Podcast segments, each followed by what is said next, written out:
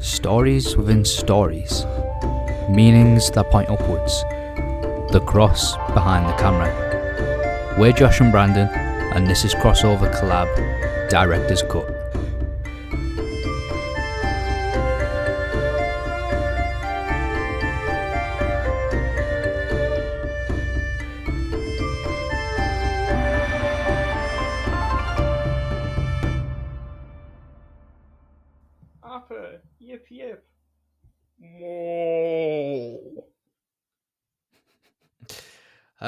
Superb.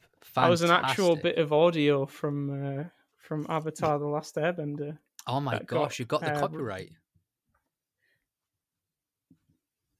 Don't talk to me about copyright. I've had a I've had a lot of headaches over that. Um, for those of you who don't know, um, we've started finally started our uh, crossover casual series on YouTube. So if you fancy something a bit more toned down, um, where we just spout all the the crazy uh, Brain craziness, dumps. Yeah. brain just- dumps. yeah. Then then head over there if you want to hear something a bit less civilized, I suppose, and a bit less uh, thought through. Um, uh, for a lot of that, I uh, I had to do something that I never thought I would do in my entire life, which is to try and uh, wrestle with John Williams' score um, for some Lego Star Wars, um, because YouTube was like, "Wait a minute, we recognize that," um, and it was it was uh, it's the most heart wrenching thing. I laughed at the idea when we were recording of doing something over the top of John Williams, and then for like half the episode, I had to just demolish the Star Wars score. So yeah, don't talk to me about copyright. It's uh, still Yeah. a bit sore. I bet. well, I mean, we could have just given the the rights and the money to John Williams, but I mean, no, you know, I think he's already made enough from those. What what are those films that he did that made Uh, him so popular? Oh, um, trying Oh. to think. There's one with a flying dude in it with like a red cape. There's Ah, one about one about this little like alien thing that had like a weird finger. Um, trying to think what else. Oh, he did one with that um that neckbeard dude. Um, Ah, with the fedora, you know, and the Yes. the that little what was it, little rope thing. The- And he went he went to uh went to a nearby like forest or something, nearby zoo. Um I see. Hold up. searching for the gift shop or something. I think I think that was it. Uh, it was set in an Indiana zoo. Uh, Mr. Jones and the Indiana gift shop, something like that. That was a really good score. That was a fantastic. Oh, he did Star Trek. That was it. It was Star Trek. That remind Spock. Yes. You know what? I've been spoofing it this whole time, but when you said Star Trek, I gen- genuinely my blood boiled for a second, and we've been just joking about it. Oh my goodness! It's okay. It's okay. I know you're. Don't cite right the now. deep magic to me, witch I was there when it was written. ah, yes. Nice. Um, so all of that, brilliant. Um, but what we're talking about today is Avatar, which, which has its own brilliant score. I hasten to add. oh, for definite, it's. I was blown away. I basically watched the entirety of Avatar in basically a week. I have Yeah. never binge watched a show so much in my life. um, and it's crazy because I didn't realize how old it was. It was like we were literal kids, like Mm. so so small when they came out, and I think it's aged very well, and it's still still going. I know many people, many adults are absolutely huge fans. I was even just talking to my mate earlier. He said his girlfriend and everyone keeps telling him to watch it. He's like, "Oh, but it's a cartoon." I was like, "Hey." I was like, I don't watch cartoons, and I was a little dubious at first, even with your recommendation, Josh. But I was like, do you know what? Let's just give a couple of episodes. Let's give it a try. Benefit of the doubt, and wow, one of my absolute favorite shows. So, good recommendation. And I mean, I don't even know why you're here if you haven't seen Avatar. If you haven't just take a week, watch all three seasons, and then come back and listen to this podcast. That that's all. That's all I'm saying. All right, please watch it. So um, I think the reason why it works so well, particularly as what's considered a kid show, like yeah, kids can watch it, but I think why it works so well. In the same regard, I think as Shrek almost in that like it, you, kids can get away with it, but it's got it's grounded so much that adults can have a good time. Yeah, Um, yeah. I think Avatar definitely supports that and, and offers that because it offers fantastic character arcs and the way that it does storytelling is just such high quality. Um, Hmm. and you're so it's invested. like yeah, it doesn't insult your intelligence as a viewer, Nah. but then it's also so simple that a kid can understand it and follow it along. yeah, Um, which is definitely it's the mark of a, a really good story that appeals to all ages and um yeah, Yeah. it's it's brilliantly done i mean the, Mhm. the pacing of it and everything like um if you think of like the first probably the first half of season one mhm, and how it sets up all the characters and all their motivations and things. Um, because at first, you know, it runs the risk of making the bad guys feel one-dimensional. mhm. Um, especially Zuko when he's uh, he's chasing down the Avatar. It's like, Mhm. oh, why does he care so much about getting the Avatar? And then, of course, you find out pretty quickly why he wants the Avatar.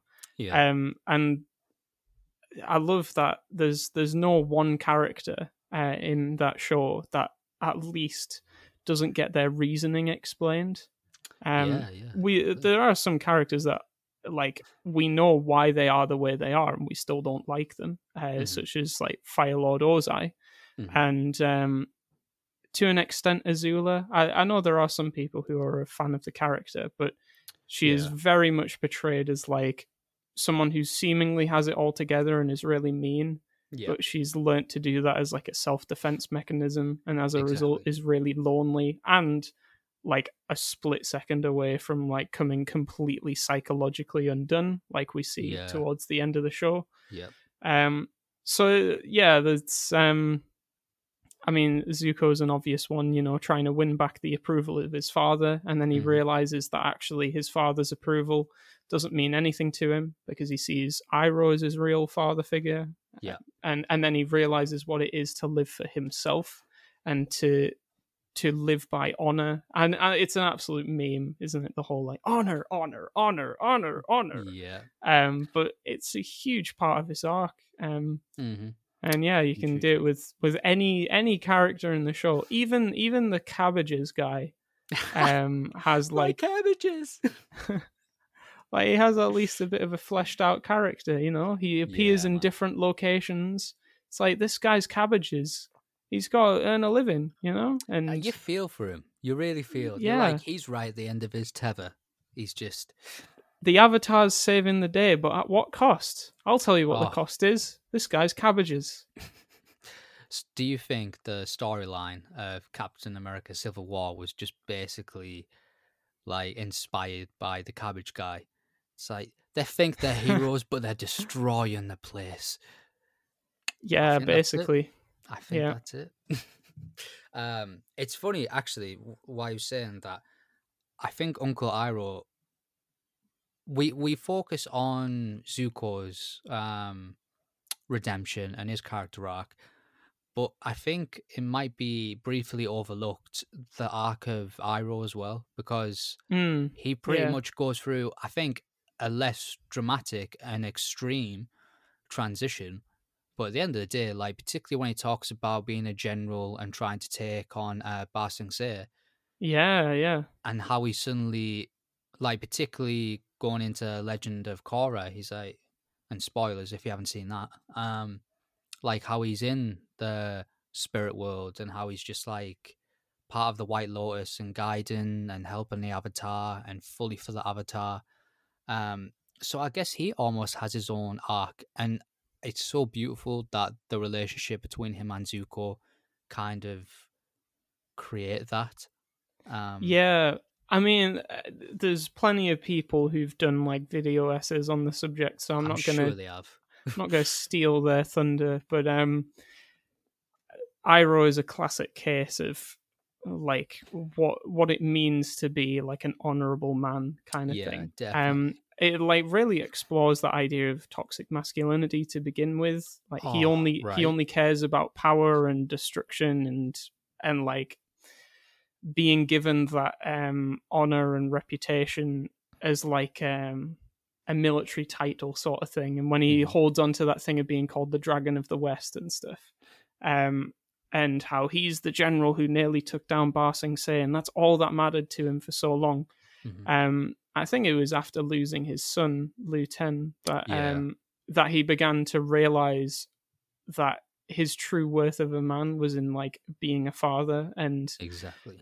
leaving a legacy and leaving the world better than it was when he was in it sort of thing and and that actually the true strength of a man comes from restraint and patience Yeah. as well as from like uh, physical strength exactly. um yeah. because he is like by the end a very emotionally well-rounded character he's able Very. to he's able to cry and able to mourn his son but he's also able to embrace happiness he's at peace and Mhm. all of that he's patient with people he's kind and he's also just like he knows when when a like a villain needs to be stopped yeah. um, exactly. hence why he helps Zuko fight his own father really and yeah. and Iroh's brother um Yeah. so yeah, it's uh, he is. I I would agree that to an extent it's uh, it's overlooked. I don't think as a character he is by any means. No, uh, ev- everyone loves him. Um, Yeah.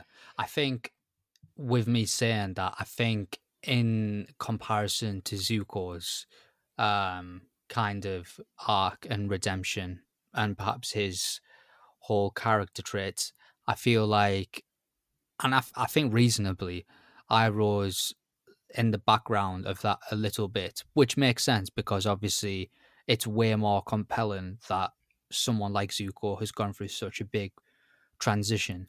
Um, but I think it's a really interesting point um, that you mentioned with Iroh anyway, and obviously I haven't come across as much content that really unpacks a lot of his character development and, and who he is.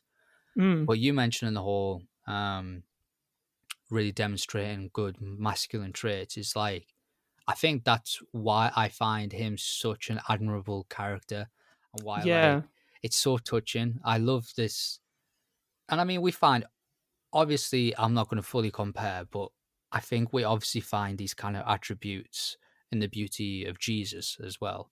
Because, yeah, he, definitely. you know, the whole cliche of an old wise man. Obviously, we know that Jesus was like 30 years old before um, he was killed. But the, I think through what he's demonstrated, there's this fantastic like blend of masculine and feminine traits but I, I i feel like a lot of good masculine traits we often assume are just pure feminine um but i guess with jesus being like the son like the you know the incarnate god and god being both male and female and influencing both those attributes I think we can definitely see Jesus demonstrating both sides more so. Um, but I think it's just beautiful, like like with Iroh when he's obsessed with tea. He loves tea and playing games. Um, and he offers sound advice and is very nurturing. And as you said, he, he cries. Um, but there's also like that moment where he's breaking out of the prison and the Fire Nation, and he's like Yeah. ripped, and he's just yeah, like, yeah, and he's ready to fight and stuff like that. Like there's a a fantastic balance that makes him so admirable, and you could even Hmm. say the same from what we know of Jesus through doctrine, and that is, look, he he cried, he cried over his friend, he he loved to embrace people and hug, and he was like a very soft natured um and compassionate man, which is what we often don't associate with brooding masculinity nowadays. Um, but obviously, on the other side, he didn't take crap. He was Mm. certainly strong enough to go to the cross and die there for us, particularly Yeah. when he didn't need to, when he still had the opportunity to be saved or not take on that responsibility. Um, but he did. So I feel like there's this lovely thing of, I think, particularly we as men, definitely take a, a look at someone like Jesus and we see his character and his attributes demonstrated through, although a fictional character of Iroh, I think it's still humbling and, and lovely to like see that as a an admirable character that we can at least learn from and perhaps Hmm. um value and kind of look at him and go, I want to be more like that as opposed to just like a brooding, Yeah. toxic masculinity kind of thing.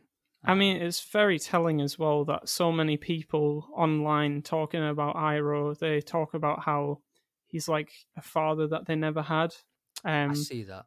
like they they watch Avatar and they it's almost like a parasocial relationship they have with this character. Hmm. Um, and they like refer to Iroh's wisdom and stuff that uh, all his sayings and things, and they're like, oh man, I wish like I'd had someone in my life like that.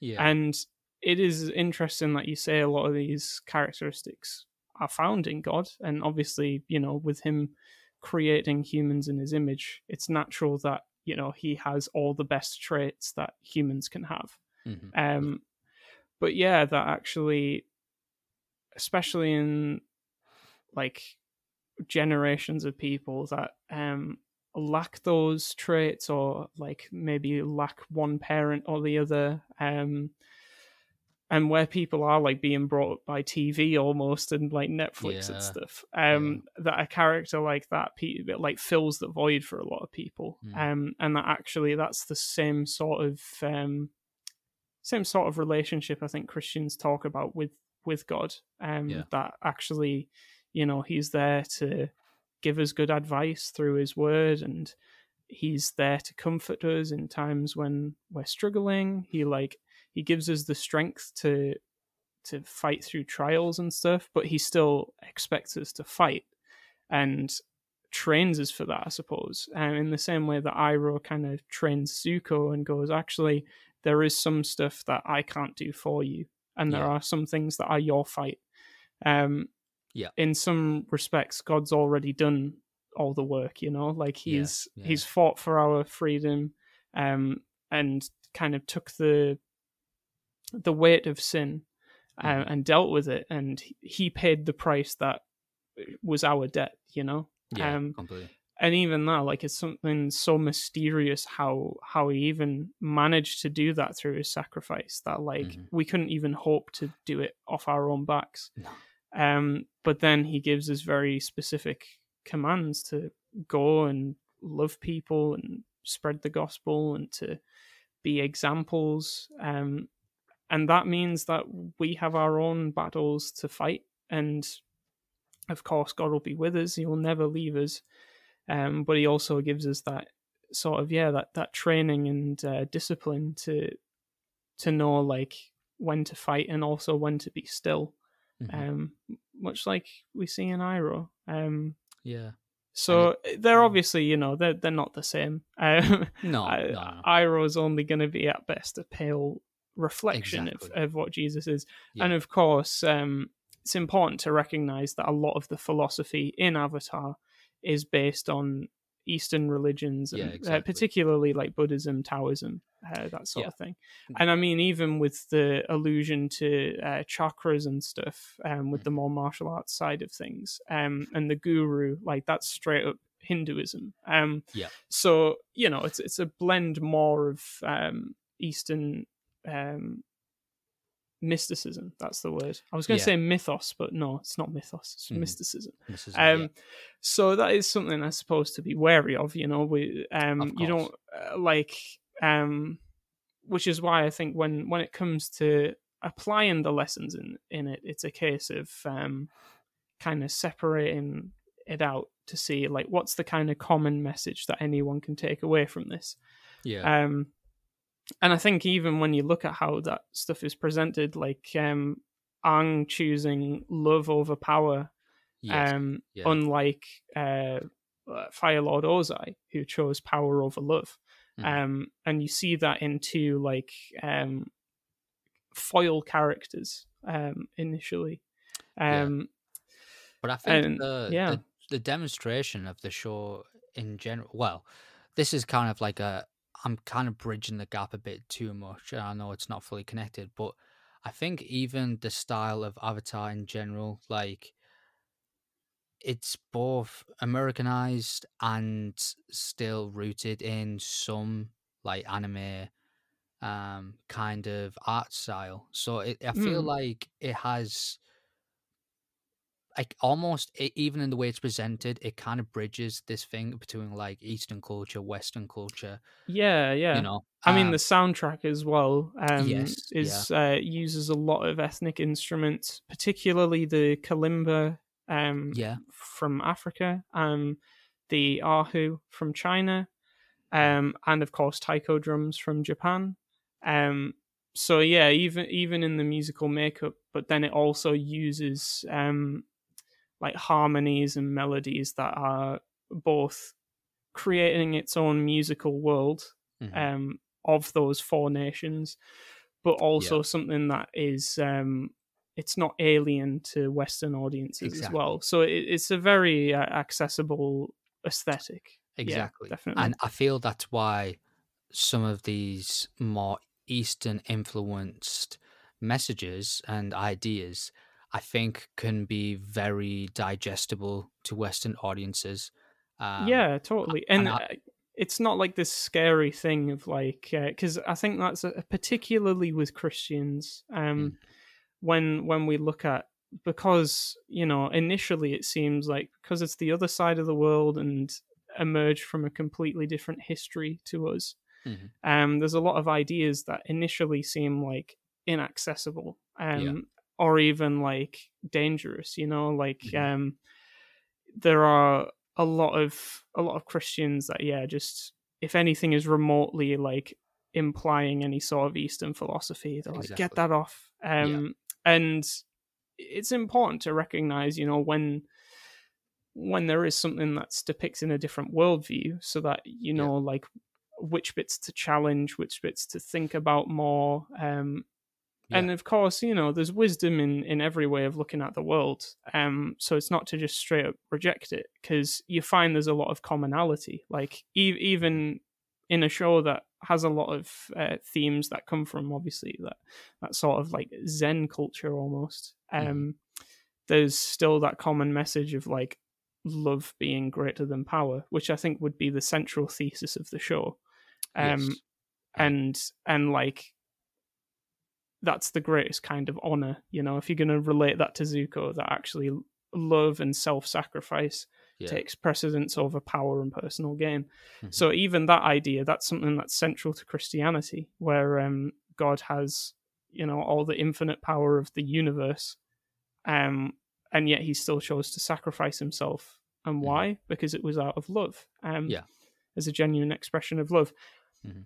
Uh, but of course, not all the ideas translate in the same way. You know, we talked about Iroh as an example. He's not going to 100% demonstrate the character of Christ because, well, first off, he wasn't written to be the character of Christ. Yeah. Um, the show the show writers weren't like, oh yes, let's make this an allegory for Christianity. Yeah. um, Exactly. We're uh, taking themes in the show and then applying them to, you know, uh, Christian exegesis, I suppose, Mhm. and seeing where the commonalities are. Yeah. Um, so Exactly. yeah, e- even when we're looking at say um, Avatar Aang, how Mm-hmm. he rejects power in order to embrace love, kind of thing. Uh, Yeah. If you think of that scene where he's unlocking his chakras and you abstract it away, it's like he gets access to this ultimate power, but he rejects the ultimate power. Um, and that is similar in some ways to Jesus, how he had all the armies of heaven at his disposal, and he talks about, he says very plainly to the guards when he's being arrested in Gethsemane, he says to his disciples, If I wanted to, I could have a hundred angels, like a legion of angels, come Yeah. to my aid and fight these guys off. But Mhm. I'm this is like I've this is the Father's will. Yeah, and and so I'm going to let myself be captured. So in a way, that's kind of the rejection of ultimate power, but Yeah. at the same time, we still believe that God always had infinite Exactly. power available to him at all times. So the question of he he doesn't have to reject ultimate power sort of Yeah. thing. He he has it. He has omnipotence, and that I think is part of what's so special about it um compared to uh, Avatar Aang. You know, like Aang had the choice between gaining ultimate power and um still having earthly connections. Yeah. Um, but God chose uh, to save humans despite having that ultimate power, exactly. um, which I think is even more special. Oh, 100%. I um well as as Aquinas put it, the best way to understand stuff is analogically. And it's like knowing what is to be learned of God through kind of what we know and through our um, natural understanding of God's world, but also very much realizing that an analogy can't give you a full or even a general comprehension of who God really is still. And so Yeah. like there's that balance of understanding like the generalization of what it implies, but also don't take it to the to the extreme of okay, now I can comprehend God because y- you Mm, can't. Like yeah, we are human beings that are so differentiated um, in the capacity of who he is and, and who we are. So I think that's a very well demonstrated point with with the whole um, power love dynamic. Um, because yeah, I think even in Jesus being fully man, although fully divine, he still chose to to act like and be present as a full man. So you could also demonstrate that we could also argue that he could have had access to a more divine state, the av- the avatar state, if you will. yeah, um, he technically could have had that, like I said, with a legion of a- angels, but he decided to embrace love and pain um, over that. So yeah, I think there's definitely a great element where we can we can learn um, and and I'm a little sensitive with like taken themes. I think from a sh- I think for a show um, specifically like Avatar, I think that quite clearly, as we said, embraces both Eastern and Western culture. I think it's perfectly acceptable to adapt that and to kind of take pieces of that. I don't feel like all doctrine should be taken with an approach of I just take what I want. But I Oh, feel yeah. like obviously well, that's the show- thing. It's that you you start with an, an exegesis Yeah, first, and exactly. uh, so it's not like it's not like we didn't believe in any of this stuff before we watched Avatar. It's like we believe in this stuff, and then we observe. it. find the patterns in Yeah. things that we see in the world and that is part of i suppose how i mean it's not proof that something is universally true just because you see it everywhere but Mhm. the fact that you can you can see part uh, parts of christian thinking in even secular culture i Mhm. think speaks a lot to at least the human condition um Yeah. i mean it's something that cs lewis mentions about uh, the innate desire well not the innate desire because we don't desire it but the Mhm. innate knowledge of fair play and Yeah. how every culture um whether they accept it or reject it um every culture and every individual has an innate knowledge of what fair play looks like Mhm. and though the the only difference is culture like what what specifically that looks like Yeah. um so there might be differences of customs but they're all fa- they're all boiled down to the same concepts Yeah. um completely. so yeah it's it, kind of like when we're when we're looking at you know all all the different cultures represented in avatar it's a case of like when you boil it down what is the kind of philosophy of the show exactly. and and knowing like um it's a kind of uh this is something i think it would make my computing teacher happy to know um he uh, he taught us about this process that you've got to do in programming called abstraction Hmm. um so you start you start with a problem and then you apply a process of decomposition because you can't tackle the whole problem in one go Hmm. Um, as Nathan Finocchio says, how do you eat an elephant? Piece by piece. Um, so you um, Yeah. you cut the problem up into smaller sub problems, and then you abstract away all the stuff that doesn't matter or the stuff that is just clutter. To, and you you're purely thinking about the bare bones of the problem, so that you can you know actually program something. So it's not a monster of a problem. Mhm. In the same way, I feel like you can do that with any kind of fictional story, um, because at the heart of it, there is a message that the creator is trying to convey. Yeah. It might be something simple. It might not even be important to them. Like there's a lot of films I've seen, um, particularly if it's just like a fun little action film or whatever. Mhm. Usually, the film, even if it does have a moral to the story, it's not important. It's it's secondary to like the experience. Yeah. Um, but there is still, you know, that sentiment that's being conveyed, and then it's layered with a bunch of other stuff. Um, so you know, we've talked about Star Wars, and we didn't mention about the theological significance of lightsabers. You know, Yeah, um, because we understand that's something that's abstract. It's Yeah. um, it's not used to contribute to the overall meaning of the text. Hmm. Um, so in the same way with Avatar, you know, you can abstract away the whole waterbending and uh, element stuff, and you can abstract away the the four nations, and and when you start focusing on the characters themselves, you see the human condition in, in each and every one of them. Um, yeah, and that personal struggle that they each have, um, which I think is what's so beautiful about the show, um, is that it's something that kids might not even notice because of all of that abstract information that's kind of loaded around it.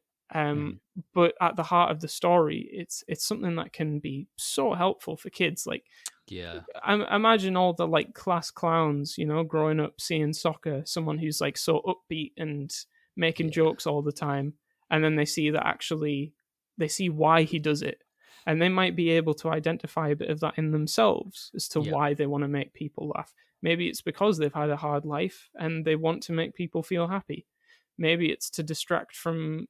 Uh, maybe it's to make themselves um, feel more wanted or feel more accepted in a group uh, Yeah. because they feel like an outcast, kind of like Sokka.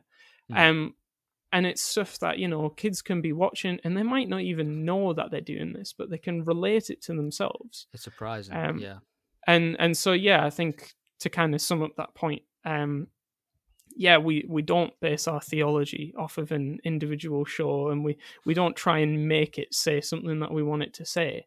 It's just a case of finding those patterns, abstracting away things we don't think is relevant, and actually looking for, oh yeah, um, there are some common ideas in here with what I already believe, and sometimes even something that can challenge what you believe without destroying it. You know, it can it can test your thinking or make you consider a, p- Exactly. another perspective.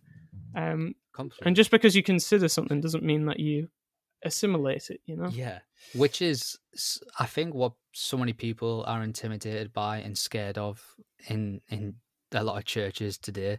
Um, which is for for me, it's like if you are so scared to even simply look at another form of uh, another culture, another form of this certain practice, are you really rooted in doctrine and spirit? Yeah. Like, yeah. because the thing is, like, don't wrong, we still need to be mindful of how we behave, what we look at, and yeah, not to Totally. ass- assimilate it. But I mean, there's so much. I've heard scholars literally like encourage people to read old mythology, to read surrounding cultural stuff, like particularly Canaanite cultural um, stories, and how actually it's surprising how that can relate to the Old Testament and how Yeah, a, yeah. a lot of what I mean, even the laws in uh, Leviticus, they tend to reference Canaanite culture to Yeah. differentiate themselves from them. The only way that they can know that was to know Canaanite culture. Yeah. Exactly. Otherwise, we're, we're sat here scratching our heads going, why the heck is this a law? That's so weird. Like, because we, we need to learn the cultures around it. And I think, as we've demonstrated before as well, there's some things that just don't have any um, virtuous or, or moral significance. Um, it purely just is in terms of like Hmm. art. Uh, Art is one of those things that I feel like can really summarize different cultural values. Um, sorry, not values, but like um portrayals as such. Uh, My Hmm. main thing is like, for instance, I've I've been inside an Orthodox church in Romania, and the art style was so different to what I was used to on the walls of that and on the ceiling. It was beautiful. It was so refreshing to see that Yeah. perspective. I know that there's many churches, particularly Orthodox ones, um, that really prioritize different cultural artistic expressions of Christianity, of uh, particular stories of the Bible, but they still have the exact same depiction. It's just something like different colors or shapes or you know what I mean, like a different depiction kind of thing. Yeah. But Yeah. it's, the same, it's the exact same thing, and like so, I feel we can firstly embrace different cultural um expressions. I think that's the word more so that I'm going for. Hmm.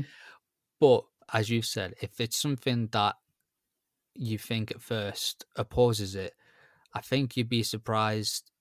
Well, firstly, how and why does it oppose it? And secondly, is it in full opposition? Because at the end of the day, as C.S. Lewis puts it, with the idea of natural law being there, there's obviously something that's part of that shares the human condition, that shares our love still for justice, for community, and for the overall um, longing for God. Appa. Yip yip. There's one with a flying dude in it. Mr. Jones in the Indiana gift shop. Alien thing that had like a weird finger. Wait a minute, we recognize that.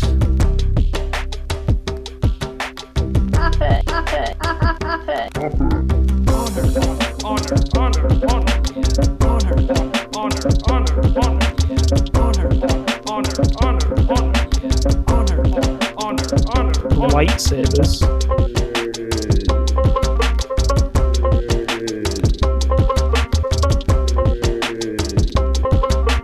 It was Star Trek. Wait a minute, we recognize that.